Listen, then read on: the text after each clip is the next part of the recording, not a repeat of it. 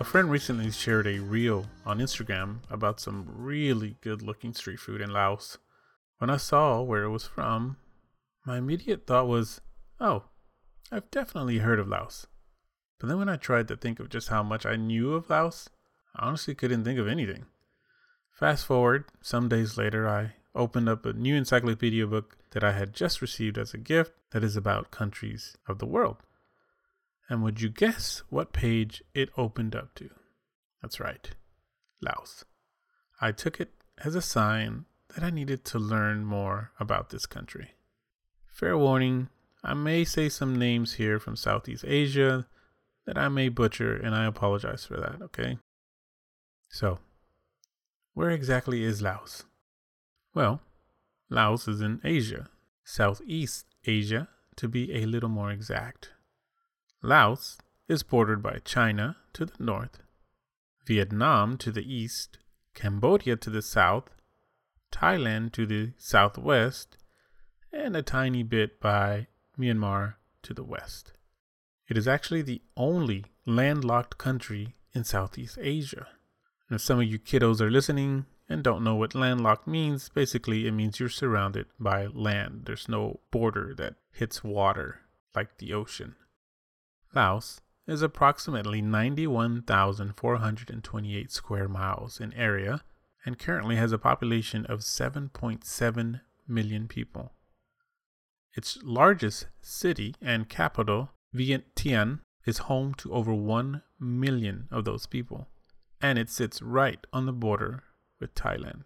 This city also sits on the banks of the Mekong River, which is considered the lifeline of Laos. This river runs through China, Myanmar, Laos, Thailand, Cambodia, and even southern Vietnam, and is 3,050 miles long, making it the third longest river in Asia. To give an example, it's about 2,445 miles from New York to Los Angeles as the crow flies. That means in a straight line from point A to point B. This river is used for watering crops, transportation, and trading. Laos has a history of occupancy and division. In the 1800s, it was known as Lan Xang and broke up into three kingdoms, which then came under the French protectorate in 1893 and then united to form what is now known as Laos.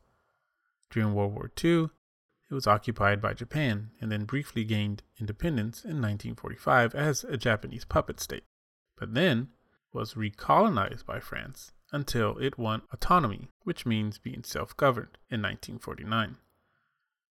It wasn't fully independent until 1953, when it became the Kingdom of Laos.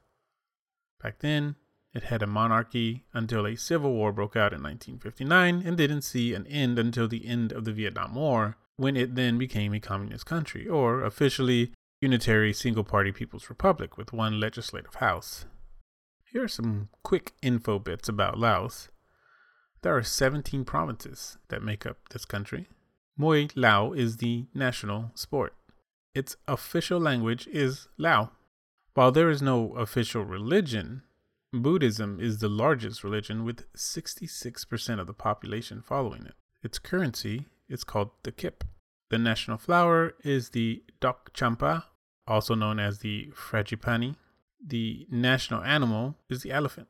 The national dish is laap. It's spelled with two A's. Basically, it's like a salad with sort of a meat base and it's flavored with lime, garlic, fish sauce, and other things.